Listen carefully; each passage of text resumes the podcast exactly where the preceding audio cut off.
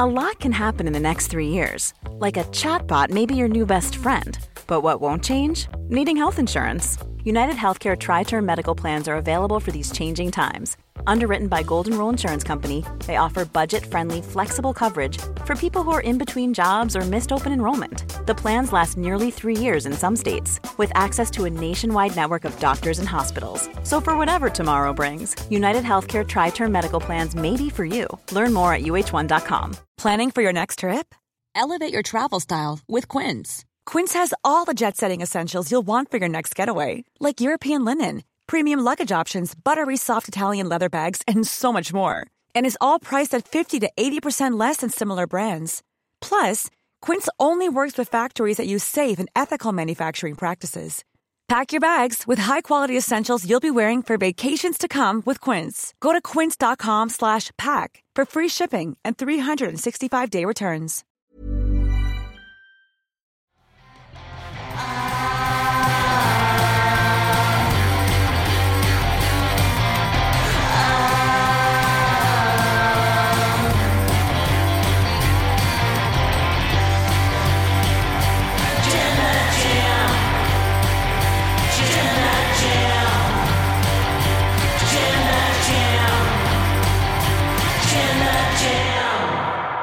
The Miz impersonated L.A. Knight, yeah. But was it actually good? Yes, yes, it was actually. The Miz is the lead story on the Raw review. The doors I've opened, everybody. This shows you uh, how little there was to talk about for, from this episode of Raw. Yeah, That- there's a lot of individual things to talk about, but there's no like big story. well, no, I, I would say there are a lot of individual things to talk about that we've already talked about three weeks That ago. part, that part. I am Luke Owen, DAD. That is your Jam That Champion, the Professor, the Truth, Dan Layton, and welcome to the WrestleTalk podcast. Please do press the subscribe button. We passed 80,000 subscribers over the weekend. Love that. So we're now on our way to 85, and that is when we're going to have our next 10 hour live stream party. So Mm-hmm. we're, on, we're on our way there. We're like, so we're now less than 5,000. Give us a hand with that. Uh, and give us a little thumbs up as well while you're at it. Leave a comment down below with what you thought of this episode of Monday Night Raw, or The Miz, or LA Knight, or, you know, me being called bald by MJF in the comments down below. And if you're watching live, get in your alpha chats, your American alpha chats, uh, to wrestletalk.com forward slash support. Uh, apologies that this stream went live slightly late. Uh, Luke is regressing into being a teenager who spends too much time on social media and neglecting his real responsibility, his homework. Yeah. Your homework to do, like being on, live on the stream with the people. That's right. Uh, I was on Instagram Live. Yeah. Uh, just chatting with my, uh, with, uh, I would say, upwards of 75 Wow. people. I mean, I did notice the time tick over, and in my head, I was like, Luke, Luke's Why you didn't tell me? Well, because you were first of all you were in the middle of a story, and then second of all, I was like, Luke's the between us. Luke's the adult in the room. Well, I did have to become the the adult. We had a WhatsApp group for All In, Yeah. like when we were going to meet up beforehand, and man alive, it's like I was begging, Wrangling begging people. for someone to make a decision. Well, begging for so- someone to make a decision, and in the end, Andy just kept being like, "What's the plan? What's the plan?" Yeah. He, he messaged like five times, being like, "What's the plan?" within an hour period. So I was like, "Fine, Dad is here. We're going to this pub and we're meeting at this time." You had asked for my local area knowledge, and I had presented you with it. But then, because when I was a child, my mum called, like told me not to be bossy. She kept saying I was bossy, and like I was like, so that I internalized that, and I and since then I'd never make decisions for people. I'm always like, here is what we could do. and no one else was like, "What are we doing?" Then Yeah. eventually I was like, "Right, we're going to this pub. We're meeting at this time." And we had I'll a see you there." wonderful I time. had a great time. Yeah. really, really nice. Got to see Sean for a bit. Yeah, Maggie see- from Fightful, who Got was to see great. uh, Sat, who I only get to see when we run into each other on Saturdays, and then we had a big old natter, which was very nice. yeah, got, yeah. Let's hang out with Sat and his partner. Mhm. It's a lovely time. Yeah. What a great weekend it was. What a great weekend it was. So let's talk about Raw then. Um, look, I uh, this was not a bad episode of Monday Night Raw. Because, No, it was not. because there aren't really bad episodes of Monday Night Raw. Like since Triple H has taken over, I don't think there have been bad episodes of TV. There's never been an episode since Triple H has taken over where it has finished, and I was like, that was a dreadful TV show. Except for uh, the one immediately after Raw. Uh, WrestleMania, sorry, which was Vince. Yeah, there was a kind of, it was yeah, it was a bit of like Vince, you know, Vince led in there. But even though, like you know, we sort of popped for the uh, the, the heel turn and stuff with Brock Lesnar. Yeah, but it uh, was. If we weren't live, my God. Yes. Um, but yeah, like so it was. I gave I gave that episode two out of five. Um, so like I don't I, I don't think there've really been bad episodes, but I think we are in a point where it's just like nothing episodes. And like yeah. I said at the end of my edited review, like I gave this a, a three out of five show, which I think in hindsight was pretty generous. I think I gave that because it was really good wrestling up and down the card. Was because we were in the same position storyline wise as we were last week, and that was the same as it was the week before. Oh, yeah, and I'd go so further as to say we were in the same position storyline wise that we were about two months ago. Yeah. You know. So like, you know, when we came down to, you know, what we're going to do for this stream, I was like, man, I don't know. I really don't know. Yeah. Because okay, here's here's a fun little bit of uh, statistics for you. Uh, on May 16th, we led with uh, the first team. Is this us? Yeah, that we led with uh, Judgment. Uh, JD McDonagh might join Judgment Day. On June 6th, our video was Judgment Day breaking up. On Yeah. July 4th, our video was Judgment Day breaking up. Christ. On July 11th, it was Judgment Day back together. And on August 15th, it was Judgment Day back together. Like, we have now done four videos in the last two months that have said they're either breaking up or they're sticking together. And I So what you're saying is we're part of the problem. Well, no. no, I know. we are responding to Yeah. what we're given. Yeah. And so, like, I was like, I can't do Judgment Day as a lead again. no. People don't care about Becky and Trish through no fault of their own. It's Oh. because they should have had this finished off at SummerSlam. I've got a lot to say about. Well, I've got a reason about it. It- No surprise to poor Luke, whose ear I've chewed off all weekend about women's wrestling. But uh, that was a great match. That you're exactly right. Should have been weeks ago. Yeah, pretty Um, much. And so, but that's the thing is when things become stale, people don't really want to talk about it. Yeah. Oh, fight, uh, Sean's in the chat. Hi, Sean. Hi, Sean. How you doing? I hope you're getting some rest. Did you land yet, or is it Uh, still yeah, in the I, air? I think I think Sean had a terrible Oh. j- journey home. Yeah, it like everyone did. Someone was like, "Oh, finally we got our own Saudi show." Like everyone's grounded and trapped on planes. Hello, Sean. Lovely to, to see you, bud. Um, but yeah, like so we I, we couldn't do Trish and like I don't think anyone really cares about Rollins and Nakamura. Like Oh, again, but again, it was really good. It's, it's good promo stuff. It's just like no one buys that Nakamura's going to win the belt. I don't think anyone buys that Raquel's going to beat Rhea, even though I Mhm. thought that was quite a, a simple and effective little segment, which is what's led us to this. I also think, and this is you know this is the sort of thing I find quite interesting.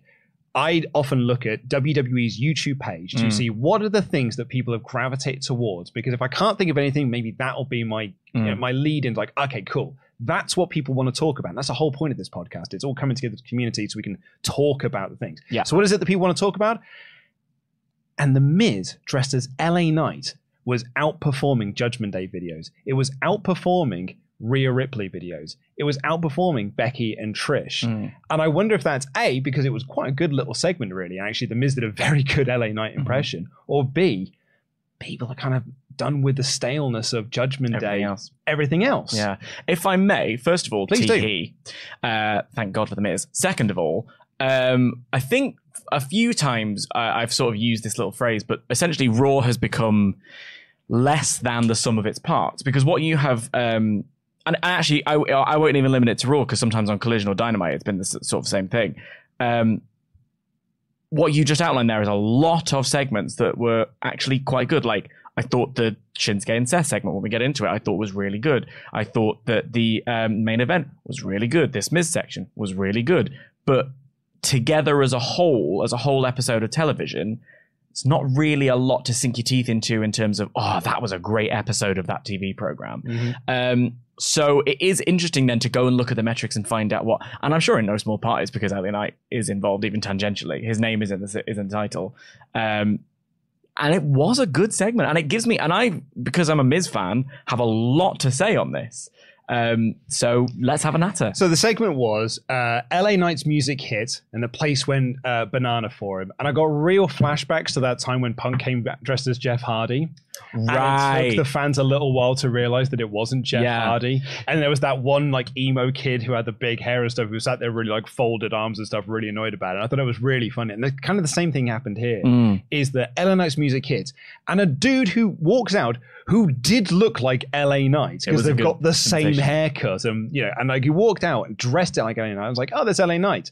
And it was only until he got to like, the end of the ramp I was like, oh, it's the Miz Yeah. dressed up as LA Knight. I was like, actually, that's That's quite fun. Yeah, it wasn't like when uh, Kevin Owens came out of Steve Austin with a, a, an ill-fitting bald cap, was it? no, absolutely not.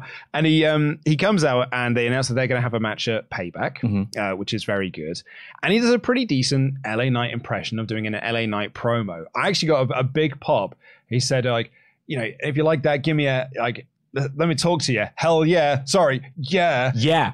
And sort of making fun of the fact that he's this, you know, the thing that he was talking about the other week, that he's an Attitude Era wannabe Mm. uh, that is this trying to like relive these glory days. And they a very good final line. You know, it's a good like usual Miz promo, where it's like anyone can be LA Knight, anyone can have a catchphrase, anyone can be generic and have, get over with a catchphrase.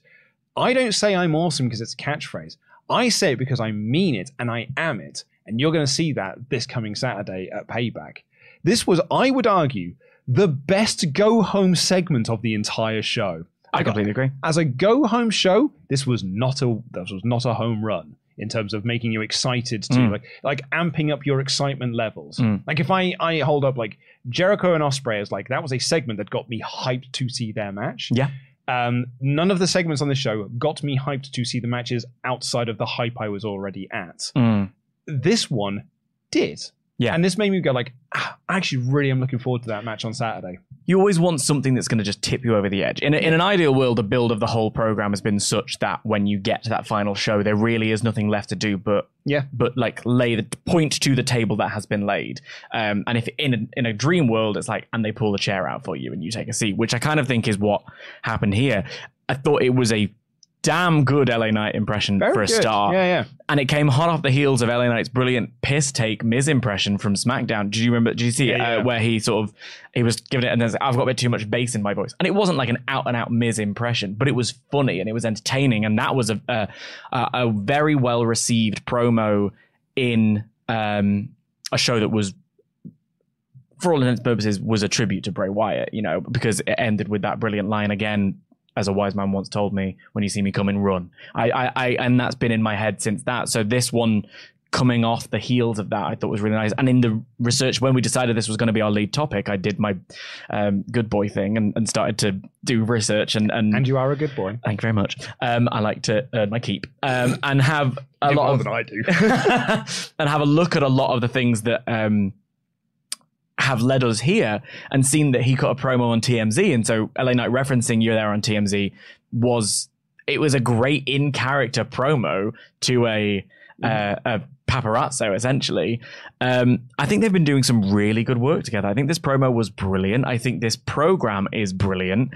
And I think the pairing of the two of them together is brilliant because it's really simple, ultimately. It's about Miz being someone who dreamed of being the big star that LA Knight is and never getting there and being butthurt about it because LA Knight, who has worked his ass off on the other side of this coin, worked his ass off and never get the opportunities that Miz has gotten, and finally forces his organic way through at the first time of asking to the point where he's one of the top merch movers in the company. He's everything that the Miz could never be. I think it's a fascinating little story, and I'm excited to see the match of payback.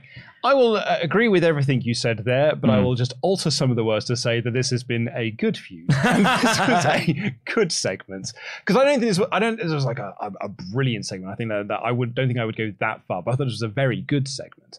Um, Who's I- nitpicking now? I, well, yeah, Who's I- pedantic now? Words are important. They are, they are, yeah. Uh, and I think the reason why I am not as hot on this feud, outside of I think it like the setup for it is actually like brilliant. Like Mm. I would use I would use that word there. I think Word the matter, setup yeah. for this is brilliant because it is like the almost curmudgeonly Miz who's Mm. just seen this upstart come in and get over instantly to be just like what. Uh, Did you see what I had to go through to in order to get the, the Mm. level of respect that you're getting? Like this is nonsense. But LA Knight's making this point of like, dude, I've been doing this for 18 years. Like I've been working hard, like as hard, if not harder, Mm. than you have with all the opportunities that were handed to you. So I think there's some great stuff there. But then there was comedy nonsense last week that I then and I I talked about this last week. I, I- am I supposed to be laughing at this? Am I supposed to be not? And I don't think it's the same as MJF and Cole, which I think has done a very good job of balancing the seriousness and the comedy in there because that has played out into the in the All In match. Do apologize, All In's a lot on my mind at the moment because I, I've had a great time. Um, And I don't think this is this. I think that that was just awkward gear changes from like we are super serious and I'm the Miz and I, I was kicked out of the locker room blah, blah, blah, to like wacky no, wacka wacka Akira Tozawa. Yeah. Like so, and then like this week back to being like boom the Miz serious Miz. I think there's a disconnect in Mm. some of the stories. And I think that's a, that is uh, both a credit to Miz and a fault of the production. When I say credit Yeah. to Miz, I mean he will do what you want, like what you present him for the day, and he will he will work his little bottom off to sell it to you. Won't he just? it's one of his it's to his credit but it's also almost a little bit to his detriment i suppose that he will do whatever you give him so like you know by by doing it that they will give it to him if that Yeah. makes sense um and it's but it, something you talked about the respect and he's had to sort of work and earn his respect what was one of the other interesting things that i looked at when i was looking at I was just searching the Miz's name to see what the response to this promo was, and it is uh, broadly across the board very positive. At, well deserved. I was seeing other clips. So there was a clip of the WWE 24 documentary when he um, cashed in against Drew McIntyre in the Thunderdome, and and you know 24 documentaries are in-house bits of propaganda. Let's you know not beat around the bush, but um, you get clips there of of Randy saying you earned it. AJ Styles saying nobody works harder, and like clips saying that to Miz. Yeah, I get that, but also like he was only he only won it so that Drew didn't have to drop Yeah. the belt to Bobby. So like that's a really disingenuous thing to say to the Miz Uh, of like you earned this opportunity. It's like no, you're a you're a placeholder because we don't have Bobby beat Drew for the belt. But it still means that he's a person there that they they consider worth being in that picture. And I think the point that I'm trying to make here is that even uh, what, where I was going to go was even what Dan, uh, Bryan Danielson had to say on Renee Paquette's podcast when they were talking about talking smack. He, you know, well, he says, um, "I don't, the and I don't like each other." He also said, "I don't, re- I like." He enjoys lying, so like who knows? I don't know what their personal relationship is, but he talks about how the Miz in that segment was kind of magic, and how his his decision was just sort of to let. The, originally, the plan was to get him so riled up that he would deck the Miz, um, so that they would either release him or have to book the Miz match. And Miz was fully on board with this, and and his his argument was the Miz was so good in that moment that he left. He thought it was better to leave him with the heat and, and and let him have that moment and let him almost take the ball and run with it because it was so it was so good. And I just think it's got that that thing of like he's he's earned the respect of the people backstage. He's earned Oh, yeah. the the the um, goodwill from the, the people who work with him. And I think for me that says so much about him. And when you go all the way back to the real world and when he was on the real world and was deeply irritating. And again, WWE 24 documentary propaganda, reality TV, not real. Ironic that a show called The Real World is, you know, whatever. Even early reality TV like The Real World ultimately is set up and produced. And he's there being an absolute dork and, and cutting promos and annoying the hell out of everybody. He's talking about himself in this idea of I'm going to eventually get this over. It speaks to his work ethic. It speaks to his commitment to the bit. And for that, I just have a massive amount of respect for the guy, um, and I and I, I take all your points about the the lack of uh, co- cohesion in terms of how am I as the audience member supposed to ultimately really buy into this person as top guy if your booking of him is so inconsistent.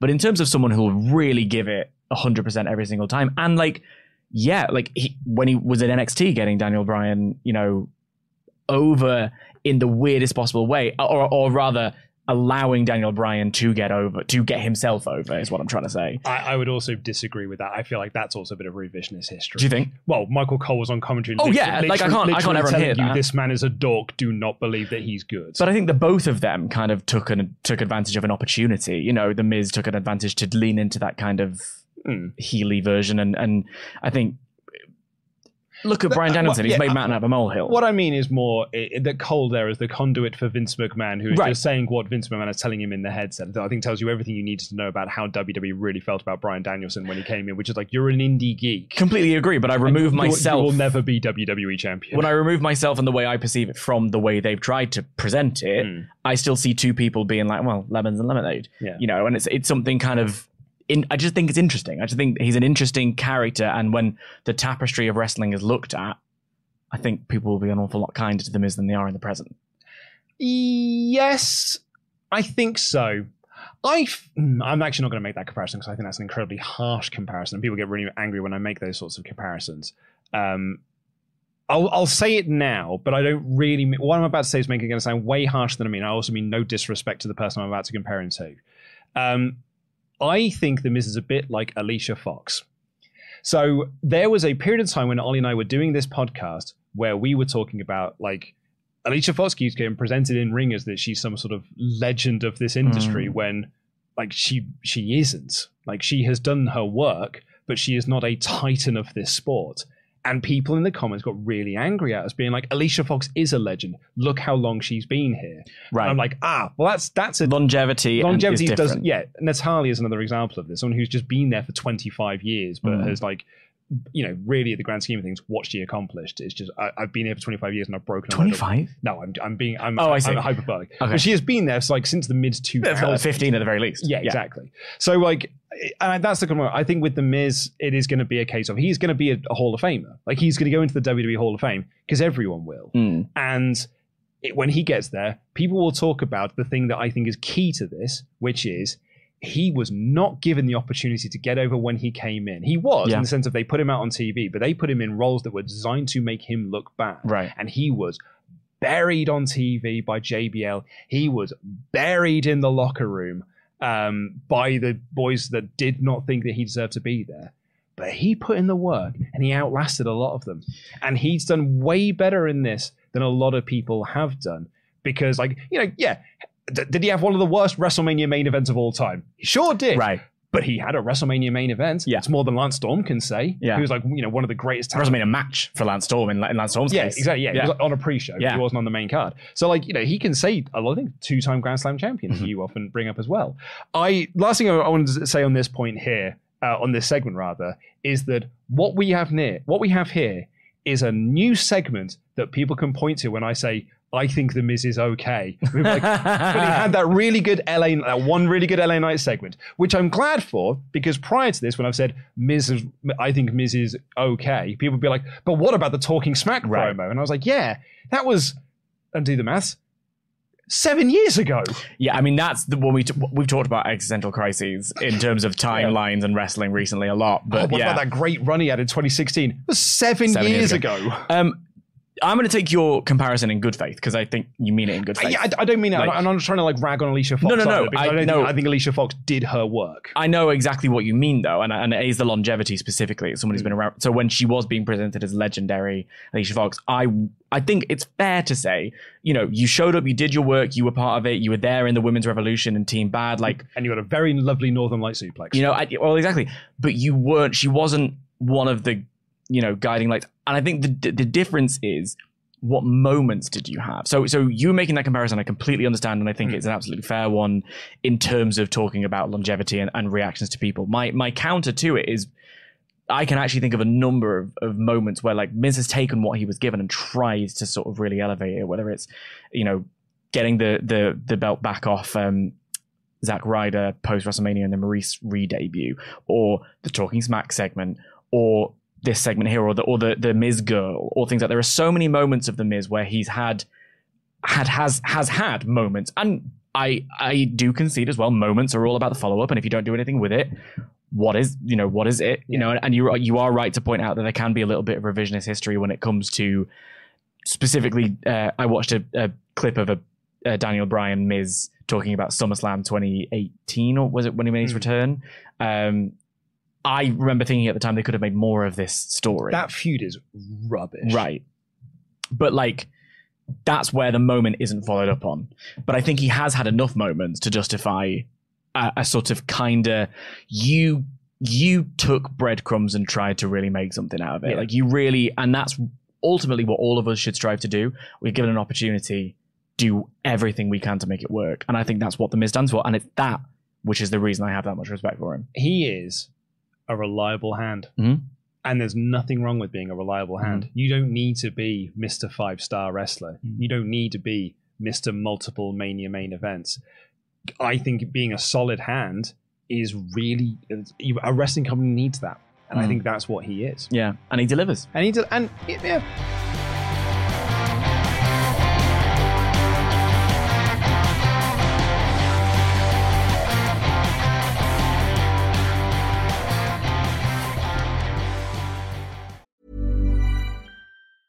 When you're ready to pop the question, the last thing you want to do is second guess the ring. At Bluenile.com, you can design a one of a kind ring with the ease and convenience of shopping online. Choose your diamond and setting. When you find the one, you'll get it delivered right to your door. Go to Bluenile.com and use promo code LISTEN to get $50 off your purchase of $500 or more. That's code LISTEN at Bluenile.com for $50 off your purchase.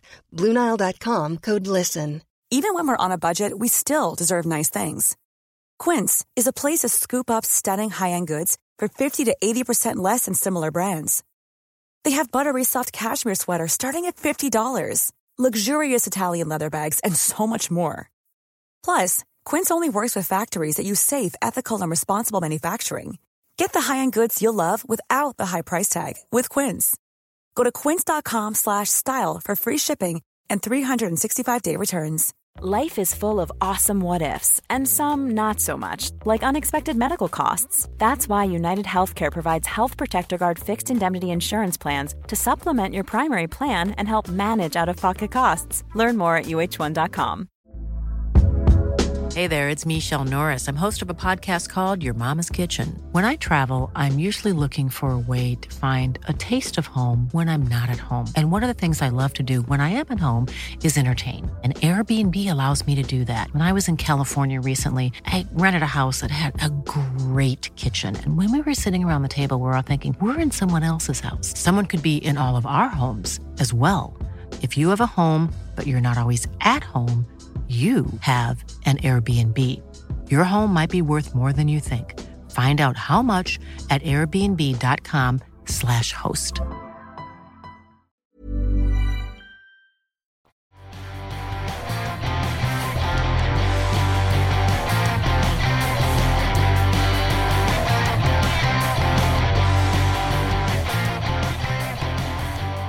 Um, but anyway, let's get into what you thought uh, about this segment here in our alpha chat. So we're going to be kicking things off with Ben Valeric, who said, actually good. Surprised? Why? Miz ring work is meh, and booking has been bad for years. But was there any doubt of his promo ability and charisma? He's great. He's great if serious, and if given He's great even if serious, and if not, he's given crap material. Can be pretty funny too. Of Oh, course, no, this- he's great if serious and not given crap material. Right. Uh, can be pretty funny too. Otherwise, this was good. Wish WWE would stop teasing at serious Miz and just do it already. Man's done it all in WWE, so reliable. Reward him. Not saying make him a top star because they shouldn't, but come on. While not as great as the diehard fans claim, he can do better. He does deserve that. Totally different style of wrestler, but remember how Mark Henry was never a big deal until he finally was with the Hall of Pain? Took long enough. Same for The Miz again. I'm not saying world champ, but come on. Something, anything better than the crap that he has been given. Um, yeah, like I, I remember feeling like really bad for MJF when uh, people kept saying like, "Oh, he's just the Miz." Mm. Like, "Oh, I'd love to see MJF versus the Miz," and I'm like, "Man, I couldn't think of two more diametrically opposed people in terms of wrestler." I think- and it's just, and I think people, why people, why, but I assume the reason why people compl- like, compared the two is because they're very good at talking. And I also, I know, I also think that they uh, are hyper committed to their character or to to that kind of uh, obnoxious style. I think, which can sometimes rub people the wrong way. I can see why the comparisons are there, but I do think they're very different Mm. wrestlers. I um yeah, I mean a very good promo, but eventually that bell has got to ring. Mhm. And also, I did see someone say this in the chat earlier. I'm going to ask one of our moderators to, to fact check this because I'm very curious of what his win loss record is this year. So I saw, I saw on Twitter one win and thirty three losses. That's this what year. I, I don't know saw. if that's true. Yeah, that's why I want to check if we can get a fact checker on that because that means that he's won one match this year. Yeah, which You know, he did lose to Snoop Dogg at WrestleMania. he did. Well, it was, someone, someone's got to cover for Shane. Yeah, exactly. Well, he's going to get beat by Shane instead. Mm. Uh, Charles Berg here said, While I find his in ring work to be largely uncompelling, I don't think it's a stretch to say that The Miz is an orator when talking. That's really where he's in his element. I think his best work will come when he transitions to commentary or a manager. Commentary, I think, would be a really good place for The Miz. Heel commentator, Mm. I, I think you could get to uh, less problematic Jerry Lawler levels of heel commentary. Mm. I think that'd be a really good role for The Miz when he decides to step out of the ring. Or I mean, like a a, a manager in the in the vein of a Bobby Heenan, Mhm. like you know, yeah, Yeah. I think that's a really good shout. He's going to be there for a long time. Mm. Um, Bailey Reichart, Reichart said, This is the third impression for The Miz. Uh, who did he impersonate the best, Rock, Cena, or LA Knight? I don't remember any of the Rock Cena stuff I because I think that LA Knight was speaking the truth last week when he said, Man, yeah, The Miz talks about that main event match he had, but he was the third wheel in that feud because that match was just there to promote the fact it's going to be Rock and Cena next year. it's well, it's dead right, and that's why I that- find that so compelling. Which is why I think like it's the same with the uh, the second time he won the WWE title. Mm. It's like, oh, you're not you're the third wheel here in Bobby versus Drew. right? Yeah. Like you're you are actually figuratively not important, Mm. but we're going to make you the champion, even though we you are basically literally not important in this Mm. storyline. Yeah. Which is them booking rather Yeah. than him as a person. Uh, you of know? That's where I Oh, always come Oh, back. dude, always, always come back to that. Like it is Mm. never a shot at. Uh, according to Cage Match, he's thirty and one Right. this year. Maybe they're not counting Snoop Dogg. Maybe. um, yeah. Always, if you're if you're ever talking about how like I don't think like, a lot of it comes down to the booking. Hmm.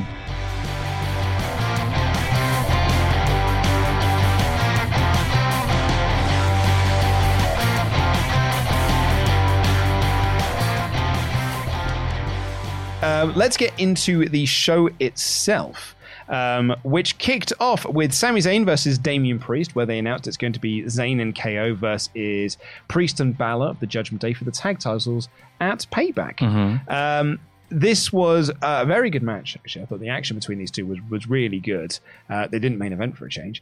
And JD McDonagh tripped Sami Zayn when he was set up to do the Helluva Kick, and Priest hit the South of Heaven for the win. Very good. I like this as a little bit of continuation for the the story where they've been kind of doing for the last like four weeks now, which is that Judgment Day are only really picking up wins when JD is helping.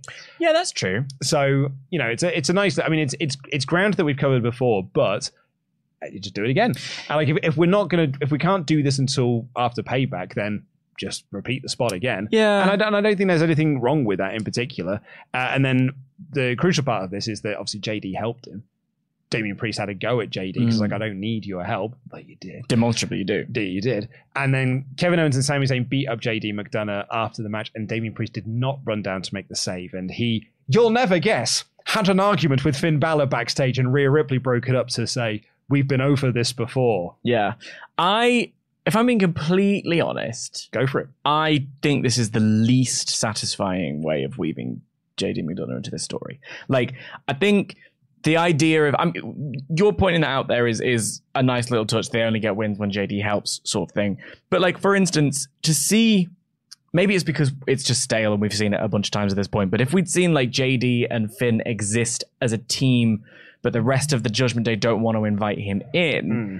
and then at Payback we have JD and Finn challenge for the titles, maybe even win them, and have this sort of wrinkle of like, well, hang on, Finn, you're caught in the middle of two different, you know, teams here. That for me is more sat- satisfying narratively than this, but I don't know how much of that is because I've seen it a bunch and I don't feel any forward momentum. Yeah, I mean, to the to the point of this, uh, we did a thing on June sixth. We did Yeah. a podcast on June sixth that was talking about the tease of Finn Balor and Damian Priest having their problems Right. with the breakup. It was June sixth. Mm. It is September next week. And to the and and and I again I will I bring this up a lot. That is not long term storytelling. That is a story that is taking a long time to take. yeah, that's that's a fair or a assessment. long time. It's taking a long time to tell. And I think, um, to their credit, sometimes like in the lead up to Money in the Bank or in the, the immediate fallout of Money in the Bank, um, and even I suppose in the lead up to SummerSlam in a way, like as in, and when I say lead up, I mean right close by when we're starting to fantasy book next steps, we get quite excited about it. There's, there was some interesting stuff going on, Mhm. um, but I don't think this is part of that interesting stuff to me. And I Yeah. think the, when you point about June all the way back, Yeah, he's been. T- yeah, and actually, we go back to May, which is when JD was first teased to be joining this group. Granted, it was then dropped for uh, eight weeks while Vince McMahon was doing uh, creative instead. Um, but no, do keep telling me in the comments that I that he wasn't um, he wasn't what? uh, doing stuff in creative. Gotcha. Um, it's just it's just coincidence that the second that Vince McMahon uh, can no longer be part of the creative process, that JD McDonagh's back in his uh, Judgment Day storyline, and Candice LeRae made it back to TV, and the DIY teasers. You know, it's, I'm sure it's a coincidence. Anyway, backstage, Drew was uh, looking at a picture, and Akira Tozawa walked up and laughed. And the reason why he laughed is because Matt Riddle had, um, like a teenage fangirl, had photoshopped the uh, Drew into Matt Riddle's gear. Mm. Uh, it's the sort of thing you'd find on DeviantArt. And um, and Drew was like, "Look, we're not a team. We should really get on the same page before we uh, say we're a team." And Matt Riddle convinces him that they should get front row seats for the New Day and Viking Raiders match. And when he says front row seats, he just means we're going to sit by commentary. Mm. I have more on this later. For this, I had literally no notes. I was like, this was a segment that happened. Well, Raquel cut a promo on Rhea, then we got the Miz segment, and then we got the New Day versus Viking Raiders. So you can now give your thoughts on that. Great. Like. Uh, which was the, um, I mean, first of all, that match was long. Like, it was entertaining. It was a telly match, but it was long. It's about the Sami and Priest match. No, uh, well, both. Yeah. I mean, New Day well, that's Viking what I mean. Raiders. I felt like a lot of like time was given. Um, yeah, I felt like a lot of time was given to this. Mm. Are we on, we're on New Day and Viking Raiders, right? Sure am. Good. Because uh, it, it, it wasn't un, it wasn't bad. It just was uninteresting to me at this point in the show. Um, so then when we get to the actual story stuff with the, the lawn darting of the chair from Drew McIntyre was brutal and I loved it. Um, and maybe it was to do with the news and, and the and of of the week and certain people working and, and maybe not feeling like ready to work or whatever. I don't know. That's why certain segments went long, maybe. But I like the seeds that they're sowing here that McIntyre's got a bit of a temper. Right. The idea that he's like it was a little bit the same way when, when they were a tag team last week. It was like, wait until, you know, I tag in and then I can have my, my right go. He, he was angry at the Viking Raiders. He wants to take out the Viking Raiders. And in this moment, he they threw Kofi, was it, into Yeah, through Kofi into Drew and uh, Riddle at ringside. and so that made him snap, and he ended up launching this chair at ostensibly Eric, who moved out of the way, and it landed on Xavier and really took him out.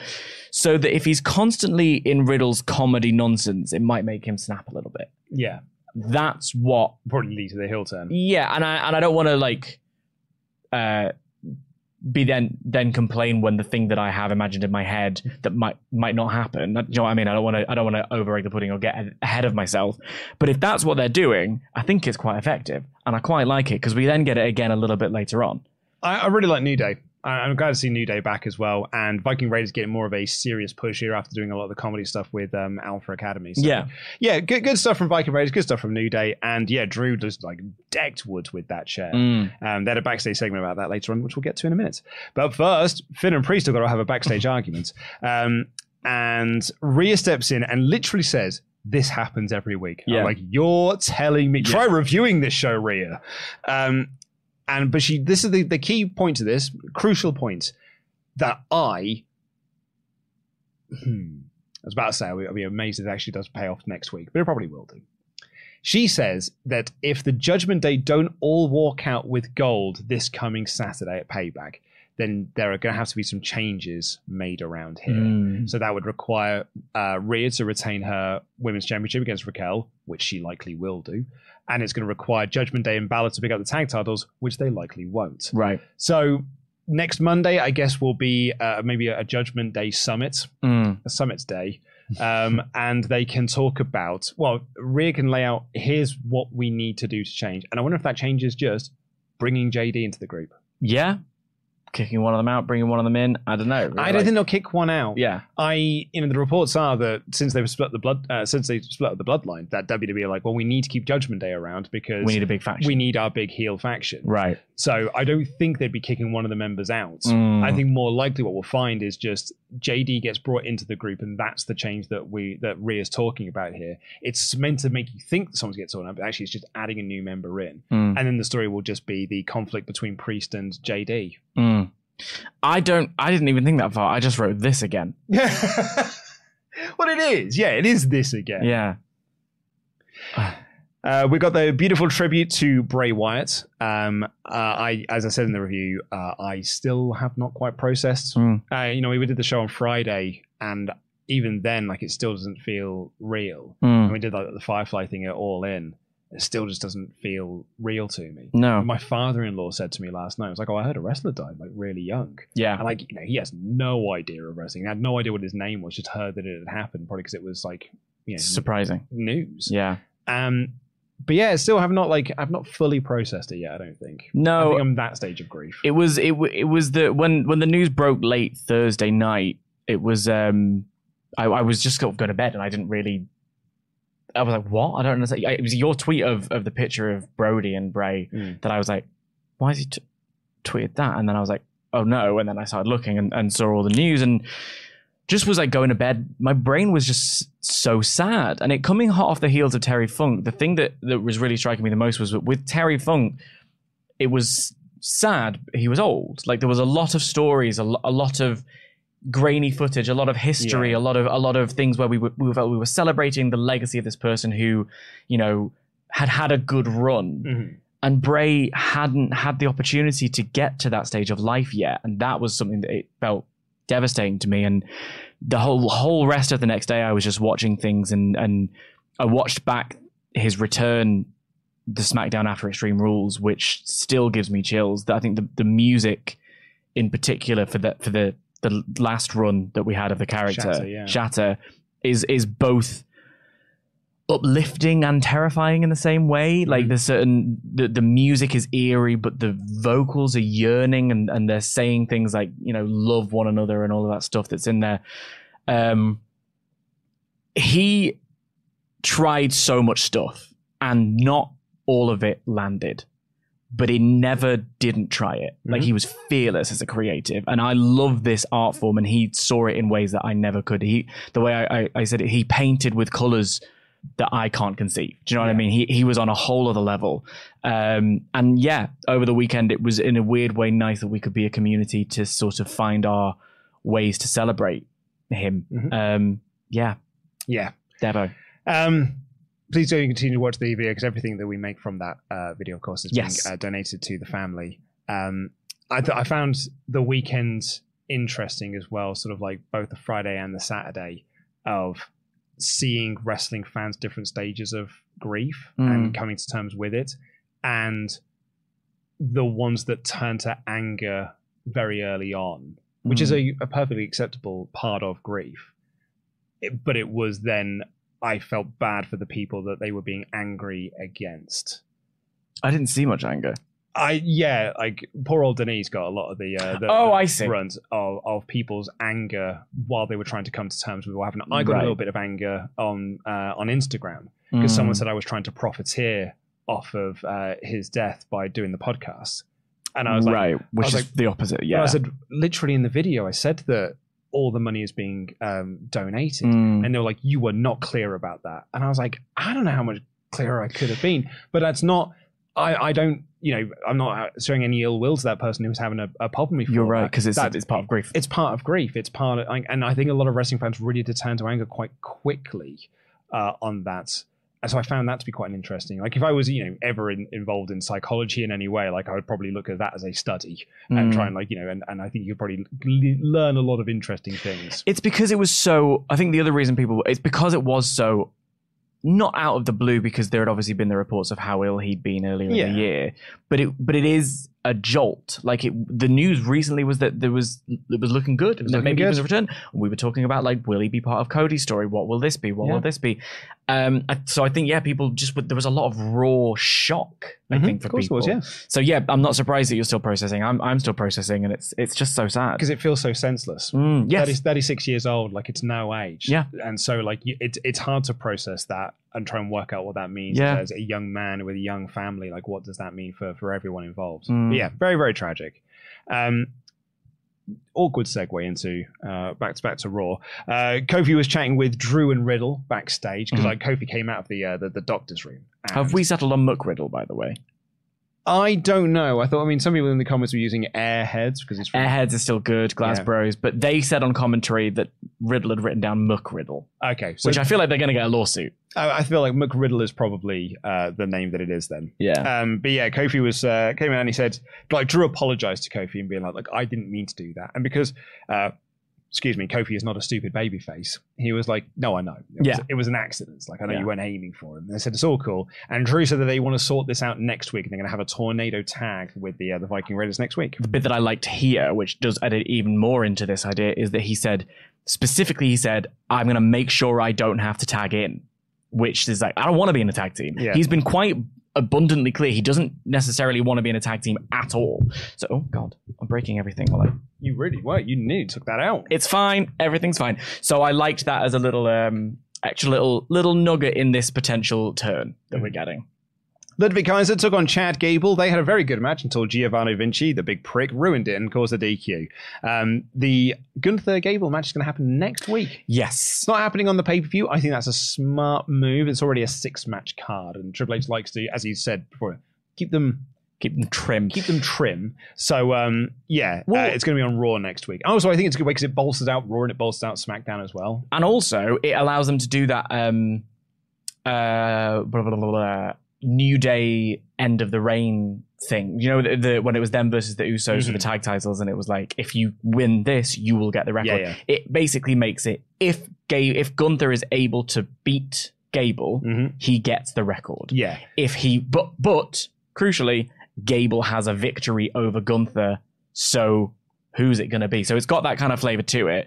Um i think um, and and like there there is no i think it it's smackdown the day of smackdown is when he's got the record so it's like there's no show beyond That's Raw. it. Yeah, Cole made that point on commentary. He said that if he can beat Gable next week, that basically guarantees him Yeah. the record. And they were putting over, you know, it's the record or bust next week, Mm. which I think is a, is a really nice story i didn't like the ending of this with the DQ. yeah Yeah, like the match was, went like 18 minutes yeah, it was long. It was long. really long, and then it just ended in a, in a, in a DQ finish. And you know, I get that we're, I, I think we're protecting Ludwig Kaiser in all of this. Like I don't know, like, but it isn't that what they're there for Well, that's what we thought, but then we also were saying like I'd like them to get a little bit more. I'd like them to not be Yeah. like Bebop and Rocksteady. i suppose so But you know, yeah, maybe don't book the match then. yeah Um, but yeah, like Gable, Gable got the win technically via DQ, and then Imperium killed him after the match. Mm. it was I um, suppose to give you a bit of a Gable hope spot going into next week of like they laid him out on the go home show before that their match, so it's, But a hope spot is is I'm almost like give him a another big guy. You know, there's another big guy on this card who's in a match that I didn't care about. Well, I guess you want to protect Bronson Reed. I don't know. Like I don't feel like they protected Bronson Reed in that match at all. no, well, I'm just thinking give Gable someone big to beat. That's a And it- much much better idea. Also, doesn't mean you have to watch Ciampa and Reed again. Not that I'm complaining about seeing Kaiser versus Gable at any stage. By the. It the was way, very good. Yeah, and there was a sort of flip DDT thing. You know, like um, Mercedes Moné's finisher, where Mm-hmm. she sort of does the flip, and then and then they went for that. Didn't quite land properly, but there was a bit I loved in particular where Gable like almost speared on the ground Kaiser into the pin. That idea of keep on him, get the Yeah, pin, yeah. which I really liked. So yeah, I think it would have been a much better and much more effective lead in to just let him beat someone else big. yeah, I think this is the right move for it to be on Raw. Yes. Would have been lovely would have been lovely to be on the pay per view, but I think you're right. I think the timing of it makes more sense to do it on Raw. Mm. Uh, Rollins came out for a promo and said he wanted to cut straight to the chase and call out Nakamura, but instead we got another Nakamura video package, Mhm. uh, the same way that kind of the same one we got last week with you know talking in Japanese with the subtitles and stuff. Very cool, very cool presentation for it, and they made it feel like Nakamura was not there. Because Rollins was like, "Is that what we're getting? We're just getting a video promo." Like, and then he started cutting his promo, and Nakamura then attacked him from behind, targeting his back, of course, and then he left Mm. as a go home segment for the World Heavyweight Championship. This was underwhelming. Yeah. So there were good things in this, right? So, for instance, first of all, love the suit. The suit was beautiful. Loved it loads. And I also liked that Seth's hair was down and unkempt. It kind of gave this idea of his drip is like it's become a real part of who he is and this whole presentation and the Mhm. swagger and sing my song but it's just a little hint that he's a bit rattled in this moment. He's still giving us the presentation, but Shinsuke has got to him. And I kind of liked that as a thing. Then obviously the Shinsuke's segment, the video was really great. Where it suffered for me was I was like, because yeah, you don't believe he's going to win the belt, Not at all. and I don't either. Wouldn't it have been better for us to have this for a little while, like to build? Because it feels a shame to then waste this character. Do you know what I mean? Because it's because it's really Well, working for me. It's, I mean, it's fine because they're going to do this for another couple of pay per views. Like, this isn't Well, gonna between be Seth and Shinsuke? Nakamura. Yeah, probably. Well, I suppose so. Yeah. Like, you know, they've got they've got Fastlane before we get to Survivor Series. They'll probably do Nakamura Rollins too there. oh, they have announced Fastlane, haven't they? Yeah, That'll be a shame. Yeah, we got two two pay per views with Balor. Do two with Nakamura. More fool me, I suppose. um, but yeah, I don't know. I, I I- I like I like this Shinsuke character so much, and I don't I don't want him to lose because it for me when more fool me wins and losses don't matter. But like I, I you know what I'm trying to say. I think I think it would have been really interesting had he like let's say he met when he was drafted to Raw rather than just coming back as Nakamura of surfing and uninterested, Mm. This had been a new presentation. He'd had a little, or maybe like this had been part of the feud with Ciampa. This has been part of the feud with uh, Ricochet that had built him to being a contender and l- allowed you to think maybe he would win. Uh, we had Sami and Kevin Owens, uh, Kevin Owens cutting a promo announcing that it's going to be a street fight at Payback. Sure, And they said they're going to end this once and for all. And so I will believe that when I see it. let's hope so. Tommaso Ciampa then beat Bronson Reed in under five minutes. Um, crowd were kind of dead through a lot of this. Not a good crowd for this show. Yeah, They not were- not ideal. not ideal. They were not into this. I think this crowd got tired in the third hour because they were not into this. They were not into Rhea Ripley and um, Raquel. No. And they were not into the main event either. They got there, but not not Yeah. enough. And so it was Ciampa and Reed. Uh, Reed attacked Ciampa before the match, and they battered each other. You know, they made the most of, you know, maximized their minutes out of the five that they got. And Ciampa picked up the win, and Michael Cole was like, "Oh, he stole that victory." I was like, "No, I think felt like he won that fairly legitimately." They were in matching gear. That's one of the notes I, I Oh, wrote were down. they? They? were both wearing black and orange. I, my question is, what, what happened to the Gargano stuff? Because like well, the, the, well, the, was that on telly? Yes. Okay. So yes, that there's two parts of this. One, you're right because the stuff of the missing posters was a social media thing, and I remember saying, "Let's not get excited about this until it becomes a TV thing of him putting up the missing posters." I actually thought that's what Drew was looking at at first with Mm. uh, with um uh Tozawa, but B, he did say yesterday, like, you know, sort of tease that Gargano's coming in DIY. Oh, he said you got to do it you yourself. gotta do it yourself.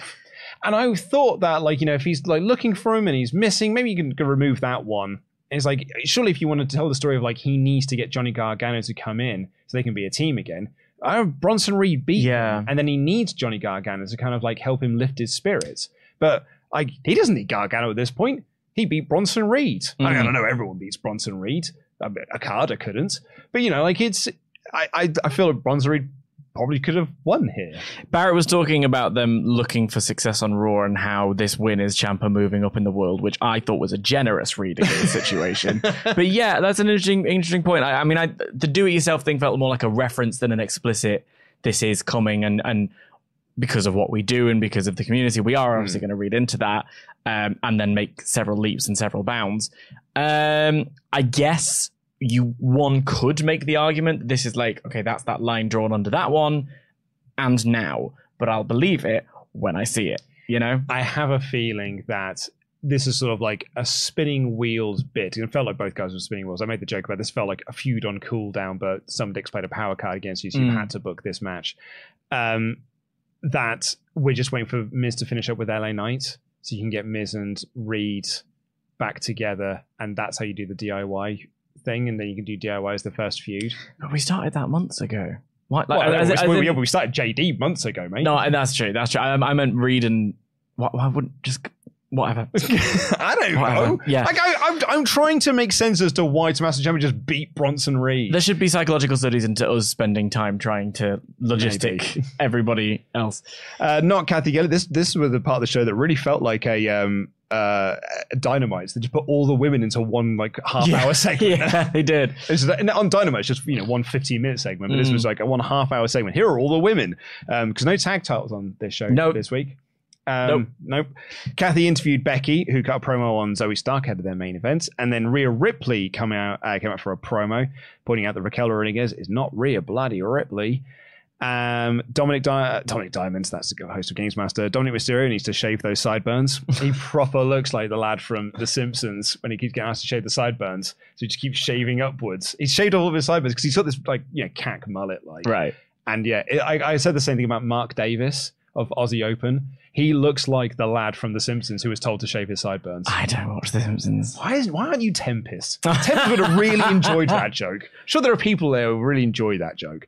Um, I actually, despite the fact that the crowd were not into this because they do not buy Raquel Rodriguez actually beating Rhea Ripley for the belt, there was some good in this, which is that Raquel, like they kept putting over, no one can stand toe to toe with Rhea Ripley. No one can overpower Rhea Ripley. And Raquel did it twice in this segment, one of which was overcoming interference or, or mm-hmm. distraction from Dominik Mysterio. So, like, in terms of setting up a story of she actually can overpower Rhea Ripley, good. That's a thumbs up. Mm. The problem is just that no one buys any of the rest of it. Yeah, I um think it's uh okay. Equal opportunity whinging.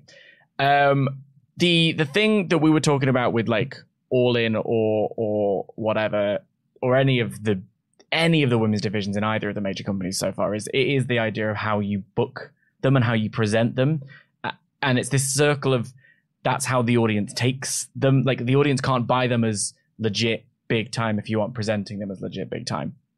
And that is not just women to be clear. That's that's men as well. So uh, the crowd there was absolutely no heat here which is not the crowd's fault nor is it the women's fault because this feud hasn't really been that i can tell you why they're having a fight because you know Rhea has been like lording it all over the women's division She hurt Just- she, she hurt liv and she injured liv and she tried to take out raquel as well so I can tell you why they're feuding, which is a plus. Thank you for that one. But also, um, this segment and the video package did more to get over Rhea, uh, Raquel as a threat than any of the story previously because it showed her working out and how she's big and she's strong, just like Rhea Ripley. Um, and I and I and in the way that we'd had Rhea running through the women's division, I almost wish we had Raquel running through. So instead of it being an injury storyline, was there a legitimate injury at any stage? I don't think Not so, to, to Liv there is, but to Raquel. just, yeah, I think it was just to keep them off the SummerSlam card. Well, just accept that they're not going to be on the SummerSlam card and, and, and build them elsewhere. I don't know. For me, it's like give us we we need as fans something to buy into, um, which is the like almost polar opposite of the main event where we've been given too much Mhm. of the same. Yeah. Right. So I'm looking forward to the match between Rhea and Raquel. Um, I hope they really deliver. I think they both deserve to showcase what they've got. Uh, Trish and Zoey then cut a promo. I wrote free her. I was like free Trish, free Trish Stratus, free Becky Lynch. Uh, and WWE announced that they and the NFL have uh, signed a merchandise deal uh, to Absolute do like scandal. to do actually. title belts uh, that are sort of like around uh, football teams. There were 32 of these belts available, but there are now only 31 of them because the Jacksonville Jaguars one has been removed. And because tribalism knows no bounds, whoever you ask, it's either because Triple H, specifically Triple H, by the way, was like, no, I don't want that. They can't make any money. Yeah, the the man who is in charge of this company, I Right. guess. Or Tony Khan himself being like, take that down, take that down, yeah. because I don't want to make money. Like, because he'll make money. That's how it works. Yeah. Right. But the other thing, in the middle, two sides of the story and the truth, even if those stories are complete nonsense, the middle version is they were just sold out quite quickly, which I don't believe either. I don't think Because I, don't think anyone's that big of a fan of the Jacksonville Jags. Either that, or people realized it was almost going to become a collector's item. Right. and bought one of That's bought, interesting. bought them up as a so but I don't think that is also the case because I think it would have been still on the website but listed as sold Mm. out whereas it was just removed completely and while it was still saying 32 items are being shown there was only 31 on, on Yeah. screen who who knows? But let, let's probably not ding Triple H specifically for I- this. Triple H isn't making that call Right. like who who in their right mind thinks that that's a Also- Triple H call even even well no i was going to say even vince mcmahon like just likes making money i don't even think he'd do it but Yeah. like maybe he would he is actually kind of petty but i don't know he's too busy probably restocking on just for men while he's got his back in a cast i don't know Yeah. I don't know. That is that is quite a mad thing to, to suggest. Um, so there was a comment that I just saw someone in the live chat there say that uh, they kind of buried fans for talking about uh, people bringing up the talking smack things from years ago, but it's quite happy to bring up the fact that Reed once beat Okada. I was like, hey, that was, that was a joke.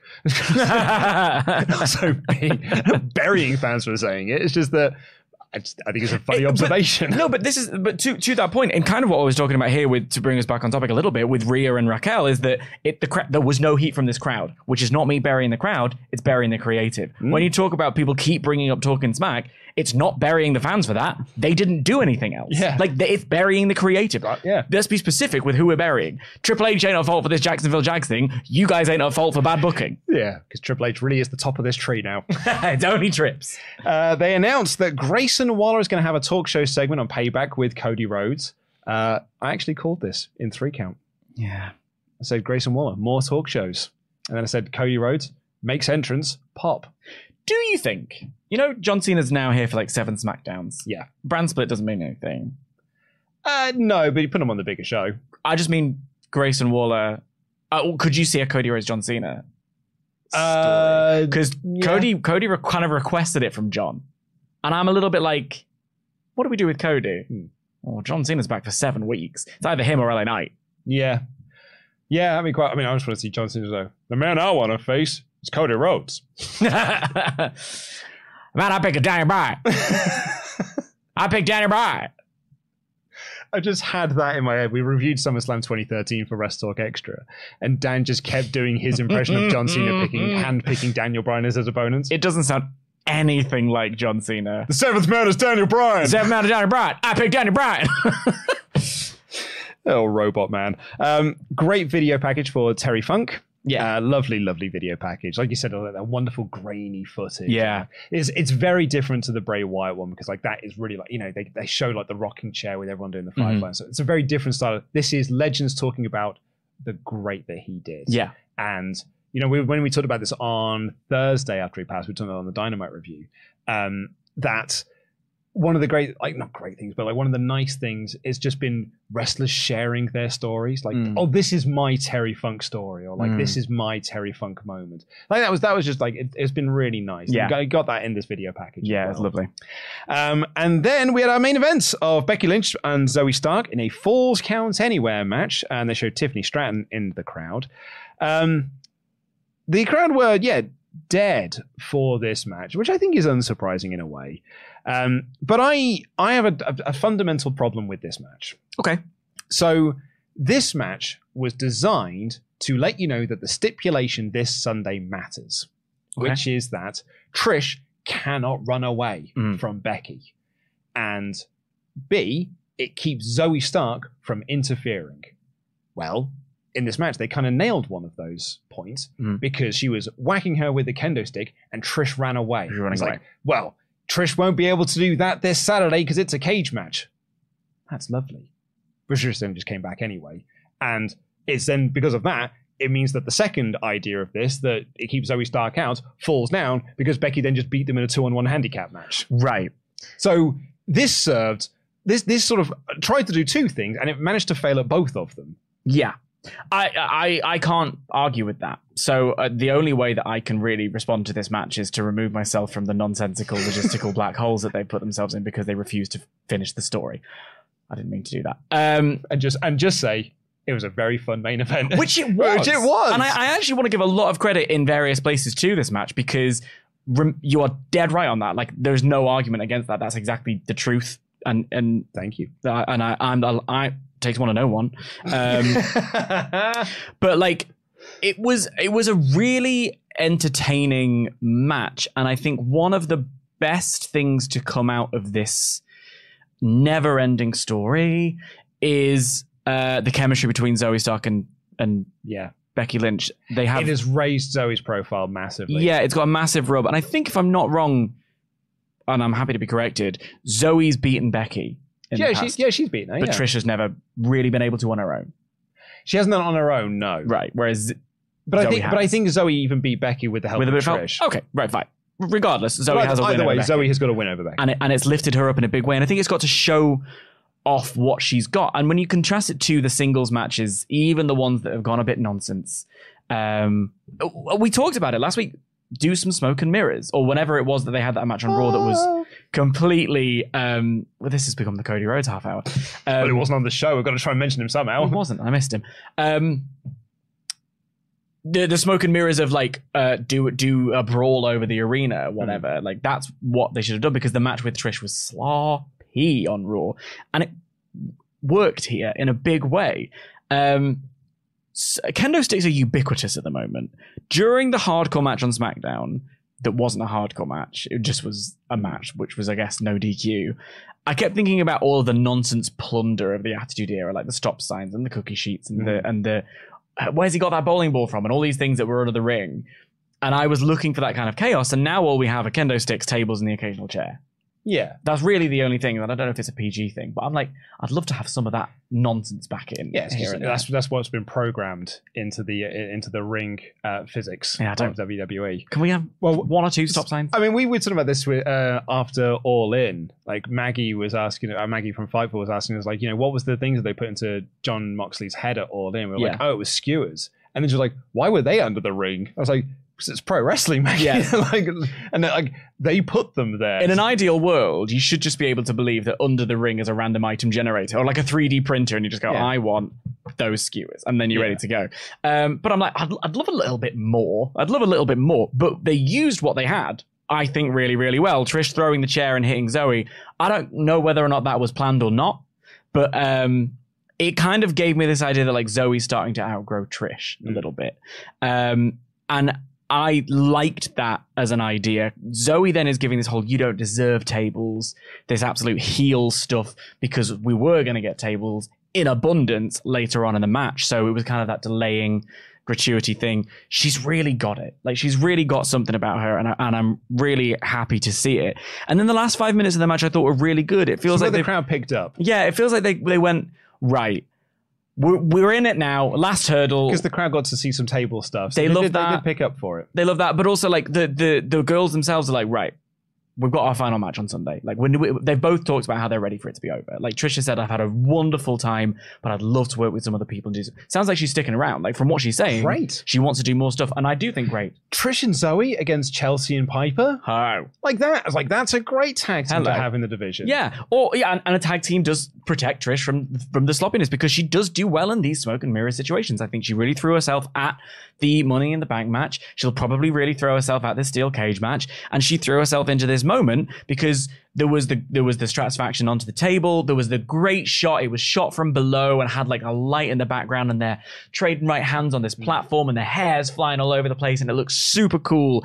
And then you're going for the double bulldog, but they fight back out. Trish accidentally gets knocked off, takes a hard bump, by the way, kind of clean misses the table and lands mm-hmm. lands flat. And there's that always brilliant shot of both Zoey and Becky standing there going like, "Oh my god, what was that?" Which then turns into this manhandle slam off the top, which has that beautiful attitude era, ruthless aggression era momentum, like slamming all the way down. It felt like it really had speed and pace behind it and it was it was great. I thought it looked brilliant. That final five minutes, I, I went back and watched it again. Really good.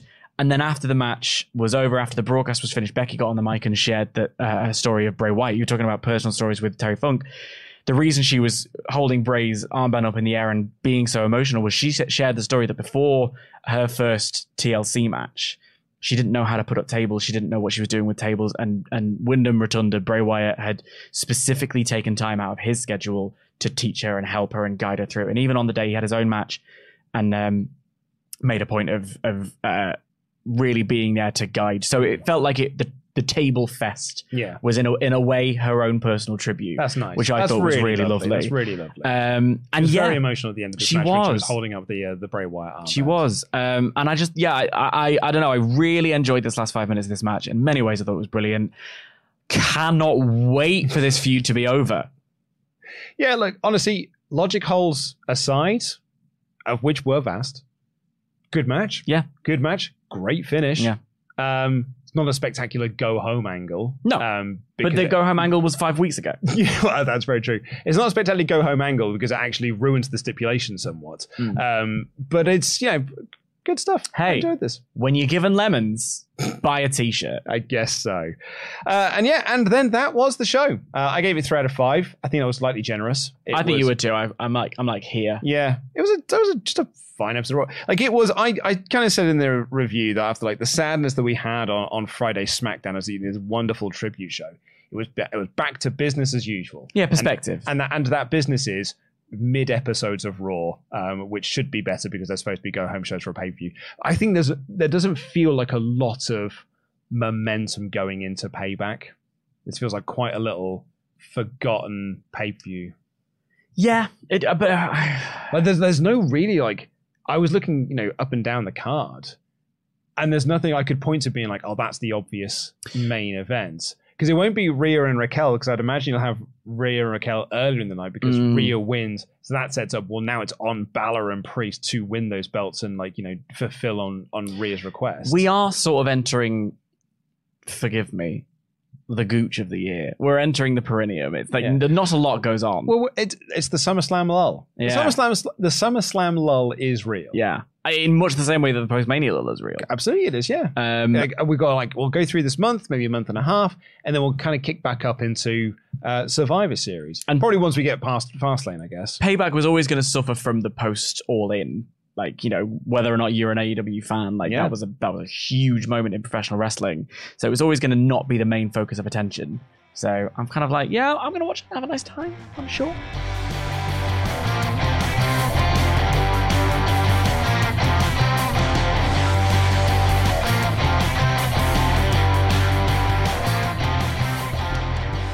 Well, yeah, uh, let us know what you thought of the show. We've got a poll up in the live chat, but if you're watching on VOD, please do leave a comment down below as we get into the rest of your alpha chats. The Guilty Hat here says, Look, I'm a Miz guy. I'd happily tell you plenty of good things he's done between talking smack and now, but the highest praise I can give is the man does his job without complaint or drama, no matter what it is, puts the professional in professional wrestler.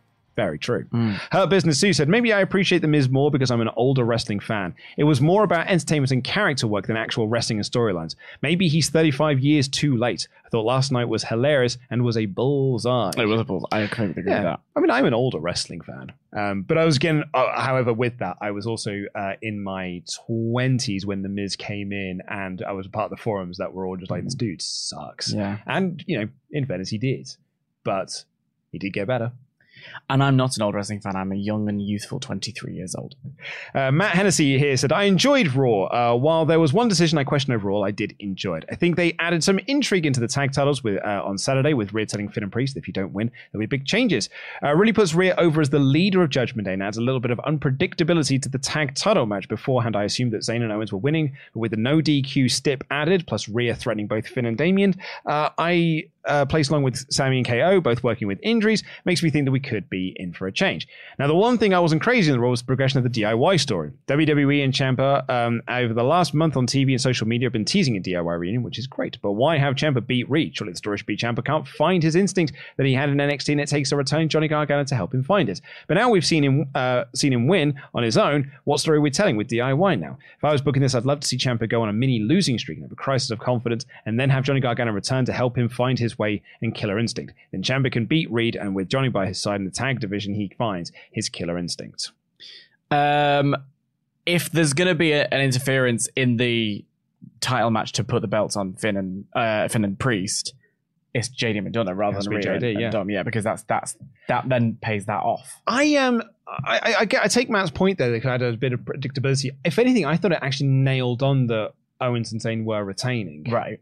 As opposed to oh, I wonder if they'll win now. Hmm. I I never got that from this, and I think part of that is they are you know running through the story, and I think the intrigue going into uh, going into Monday will be what is next for the Judgment Hmm. Day. Now that Rhea's laid down this this promise. Also, B, I feel like Sami and KO haven't done anything with the belts yet, and I kind of want them to have a, a better run with the belts. Yeah, because I was thinking like they have maybe losing them is the it frees them, but then also like they've had a couple of defenses Mm. and not. I mean, they've been hampered a little bit by KO's legitimate injury, but like that's not to blame Yeah. for all of the hampering. Vengeance V1 said, It was a pleasure meeting you on the way to Rev Pro Luke. And yes, I was that ginger guy losing his mind at seeing you all. Moving on from that, though, I thought this Raw was the uh, build to the baby was a bit weak. I uh, don't know if that's just me. Not just you, mate. Uh, I honestly thought the uh, same thing, but also pleasure meeting you as well. Pleasure meeting anyone who came up and, and said hello to us uh, over the weekend. It was so lovely. Uh, at the Defy show, there was a lad who um, wanted a photo taken with his de- uh, at the Defy show. Uh, and he's like, I've got short arms. Can you do it? Because it was me, me, him, and Pete. And I, Pete was like, "Well, Luke's got the longest arms." So I put my hand out, and then uh, he didn't have his camera, like the the the buttons on the Yeah. side, to be the the clicker Ah, uh, to like take the photos. And then he's like, "No, it's on the other side." And I kept locking the screen because that was the lock button. And he was like, "No, no, what I mean is like you need to press the camera button in the middle." So I had to be this really like awkward, like you've got to up your selfie game. I gave up myself. I'm pretty good with the old. No, yeah, you got to be. This is the thing. What I've learned over years of conventions is that you have to know how every single camera, every I- I single phone, every single like you have you. There's no choice. Yeah. You have to work it out. in my in my defense, I would say that when people were asking for selfies with us over the weekend, they just did it themselves. Yes, most I've, often I've just got a pose there and you know throw up a two sweet and they go like, "Hey," like that's that's all. I, that's my role in all of this. Um, I, if you hand me a phone, I don't know, mate. I said forty in a couple of years. you also time. have to learn where every camera is because otherwise Yeah, you look a little look- bit. You're looking around for Yeah. that, that front-facing camera. Yeah. Where is it? Where is it? Where is it? Um, but yeah, no, it's, uh, I very much enjoyed uh, meeting everyone over the weekend. It was really, really nice. Mayor of Paysville Dan said, "Hello, Luke and other younger Dan." Though I am glad we finally met. Uh, excuse me. Hope you guys are well. I finally returned home to Germany. That was very disgusting. Actually It came- was. That came out of nowhere. I'm really, really apologetic about that. okay. Genuinely, like I thought I'd stifled in my throat, Yeah. and then it just popped out. it just happened. It just is it's like like Ray at the end of Ghostbusters. Like I couldn't help it. Lads it on just popped. tour. It just popped in there. the Wrestle, like, the it, just, Wrestle Talk Lads cast. it just popped out of my mouth. in A little burp. I usually save that for after dark. you do. Or what you don't know is the second we go off air, he just lets out a minute long one. It's actually quite uncomfortable. Um, anyway, Dan said, finally returned home to Germany. I wish you guys nothing but the best. My heart goes out to you. About Raw, where is Dexter Didn't he Lumis? film in a telly show? Uh, well, he was on a telly show, yeah. Yeah. Maybe he's still there. Or maybe he's just Well, isn't that like John Cena's only on SmackDown because of the writers' strike and he's just got free time. well, yeah, he's got time to kill. Might as like well. it's it's you know coming at a good time for WWE. Where are you, Dwayne? there's a there's a writer's strike and uh, there's no Roman Reigns. So it's actually come at a really good time. We can rub- yeah, wow, badu. Anson Reinhardt has been in Memberg for seven months in a row. Said had a busy weekend, so I couldn't watch any of the live podcasts. Just want to say how much I loved the tribute to Bray. Still doesn't feel real that he's gone. Yeah. Agreed. Cameron said, Hey guys, today's my 24th birthday. I was excited to lay in bed and listen to the pod, but nothing really happened, so I'll leave you with a pun. Watch the three count. All I could think about was when Ollie got to cross, and anyone who he's feuded with has suffered the cross sequences. It's, it's just such a stretch. Um, Cam- Cameron's thing or the the the Karrion Kross fancy booking? No cross sequences. You don't like cross It's sequences? a stretch. I could easily see a wrestler who has cross as a last surname naming that as their finisher. Karrion sequences. That's worse. It's not. There's no good answer. yeah, there is no good answer, and that one's worse. Cross sequences. just such a reach. Cross sequences. I know. I say it with me. Cross sequences. The more you say it, no. Chris here said, uh, just want to say, an awesome weekend. Of course, it did start bad with uh, Bray's passing, but the uh, the memorials on SmackDown and Raw and All In made me proud to be a wrestling fan, which isn't always the case, and I'm sure he is smiling down on us all. Um, what do you think the idea that they should try and carry on the story with Bo and Alexa, or should his legacy be more like Eddie's, where people like Alexa, Braun, and Bo, um, if he still wants to go to some of his moves like Sister Abigail, Mandible Claw, and the Spider Walk? I always think using a move is a really lovely tribute. I think so as well. Like if Alexa Bliss added Sister Abigail to her Yeah. repertoire, like that becomes her new finish. Yeah. I think that's the- right way to do it. What you don't want to do is, unfortunately, like I, you know, using Eddie as the example Mm. of using it as a storyline on TV. Yes, that would be. WWE did go really far. Yeah. And really try. I mean, they were in a period of time where they were trying to like push the boundaries and like be a Mm. bit edgy and stuff. But yeah, I, a lot of the Eddie stuff did make a lot of people very uncomfortable. Yeah, no. You know, and it wasn't uh, worst promotional tactic of the year, most disgusting promotional tactic of the year in the, in the Observer because they were just doing multiple storylines about Eddie Guerrero passing. yeah. Uh, so I would rather they don't, Yeah. but I like the idea of, say, Alexa, or if Bo does get a, a singles run, he uses the Sister Abigail as his finish. Yeah, I think I think offering it would be a shame. That's one of the things that I was I was you know of many things that I was really sad about. I was like, I, I one of the clips I watched was uh, was Bray saying, "Oh, there's so much of this story that we haven't really explored or gone into yet," and and it did, really did feel like this, you know. Uh, Uncle Howdy and all of this storyline, the, the the Wyatt Six we've heard about Eric Young was going to be involved, and like that never got to come to fruition. And I and I I wish we'd got to see it because I think the Firefly Funhouse was um it, it, it was was really compelling. Mm, like the the it was. fiend the fiend was once again the, the bad booking choices that were made by their own volition. Um, that's what really made the fiend struggle. His commitment to the story and his commitment to the character and the the Firefly Funhouse was always really interesting. Um, so I was sad that we never got to see that, but it is one of those things of don't be sensitive with it. You know, I think I think I think the moves are far more of a fitting tribute to this person than, Uh, than yeah. anything else. I also think it's going to end up being worse uh, for the company long run because in 2006 they had the uh, you know the the uh, the benefit of not having social media. True. Whereas now, when uh, social media really does put a microscope Yeah. on decisions that you make, I think you really backfire. Yeah. Uh, and our last one here, I believe this comes from Three Pork Three, who says, "Hey guys, got my girlfriend and I tickets to Payback this weekend. It'll be my first pay per view that I am attending. She is not a wrestling fan, so I'm excited to see her reaction. Love you guys. I always start my day with your podcast, Jam That Jam. I hope you have a brilliant time. Me Because too. if there's one thing I've learned from this weekend is that everyone should go to a live show at some point. Like Rev Pro was so much fun. So good. Uh, All In was incredible to be there live. I had such a good time when I went to SmackDown at the I- A2. I, I was saying this over the weekend, but like, because this felt like our WrestleMania, and I said this Mm. on yesterday's show as well. Like, this felt like not our WrestleMania, but it felt like the closest I've felt to a WrestleMania because I've never Yeah. been to one. In terms of there was just wrestling shows everywhere. Yeah. Like Defy had their show and Progress had their show on the Saturday, and then Right, Cabaret Show- on Friday. Right, Cabaret on the Friday. But there was also like even Choco Pro were doing Yeah. their things, and it's like I wish I had enough time to be able to do all of it. Mm. And when people talk about like their mania experiences, like when they used to have like the big mania weekends, which they don't really haven't really done since the pandemic, where there's lots of wrestling promotions doing things, Hmm. that um people would sometimes leave shows halfway through Yeah. because they need to they want to get across to the other next one. I was like, oh, I've seen one of the matches that I really want to see here, but I've got to get across the road to the other one. You can't really do that sometimes in London because Yeah, like, it's quite far. it's you know it's in Camden. Yeah. and like yeah, getting to Hackney Wick's not that far, but it's far enough. We have a great transport network, but great, everything's yeah. about an hour away. So like, it's, you know, yeah, and you couldn't really do it in Wembley. and even you with your time optimism. even with my time optimism, Yeah. like we actually we finished Defy, had something to eat, and then got back, had time for one drink before we went across to Rev Yeah. Pro. I thought we were gonna have loads more time. Mm. No, actually, I was actually even considering like sticking around for the Progress show because we Mm. were there. yeah. and I wanted to see Simon. Um, congratulations to Simon getting in the AEW show, by the way. Yeah, great. Yeah, awesome. Love that. Um, but yeah, I wanted to be able to do all of it, but man, it's just not enough time. Yeah. But But, anyway, go anyway, and have yeah. a great time at the show. Even a casual can sometimes just feel the, the vibe and the bug in the moment. So yeah, hope Go. the show's great. Go to as many wrestling shows as you possibly can because it's always an awesome time. Speaking of awesome times, thank you so much for joining us here. Please do press the subscribe button, give us a little thumbs up as well, leave a comment down below if you've made it this far, uh, and we will see you. To the poll. Sorry, uh, we're going to do the poll. I thought you were. I thought you were just leaving. Uh, I was about to, but you have reminded me to do the poll. Um, uh, we'll be back tomorrow with our payback predictions. With myself and Pete going through the payback predictions, and then on Thursday it'll be Dynamite. Mhm. Then on Friday, excuse me, it will be. Now, currently it'll be all out predictions. Mhm.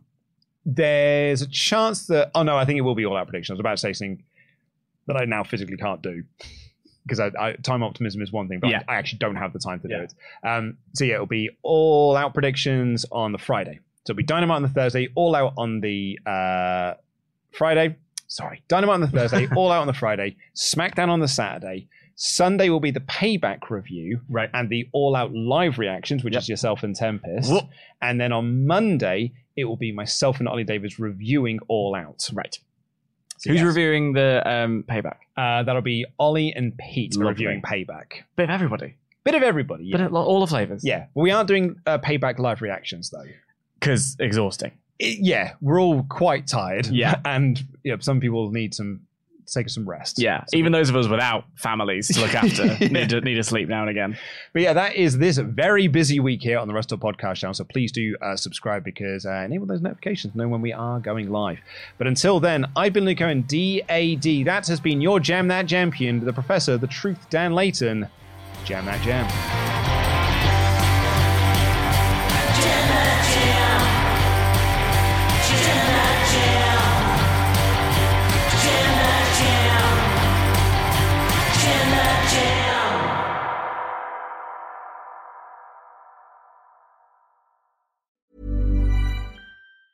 Hi, I'm Daniel, founder of Pretty Litter. Did you know cats tend to hide symptoms of sickness and pain? I learned this the hard way after losing my cat, Gingy. So I created Pretty Litter, a health monitoring litter that helps detect early signs of illness by changing colors, saving you money and potentially your cat's life. Pretty Litter is veterinarian developed, and it's the easiest way to keep tabs on your fur baby's health right at home. Go to prettylitter.com and use code ACAST for 20% off your first order and a free cat toy. Terms and conditions apply. See site for details. Even when we're on a budget, we still deserve nice things. Quince is a place to scoop up stunning high-end goods for 50 to 80% less than similar brands. They have buttery soft cashmere sweaters starting at $50, luxurious Italian leather bags, and so much more. Plus, Quince only works with factories that use safe, ethical, and responsible manufacturing. Get the high-end goods you'll love without the high price tag with Quince. Go to quince.com/style for free shipping and 365-day returns. Mom deserves the best, and there's no better place to shop for Mother's Day than Whole Foods Market. They're your destination for unbeatable savings, from premium gifts to show-stopping flowers and irresistible desserts. Start by saving 33% with Prime on all body care and candles. Then get a 15-stem bunch of tulips for just $9.99 each with Prime. Round out Mom's menu with festive rosé, irresistible berry chantilly cake, and more special treats. Come celebrate Mother's Day at Whole Foods Market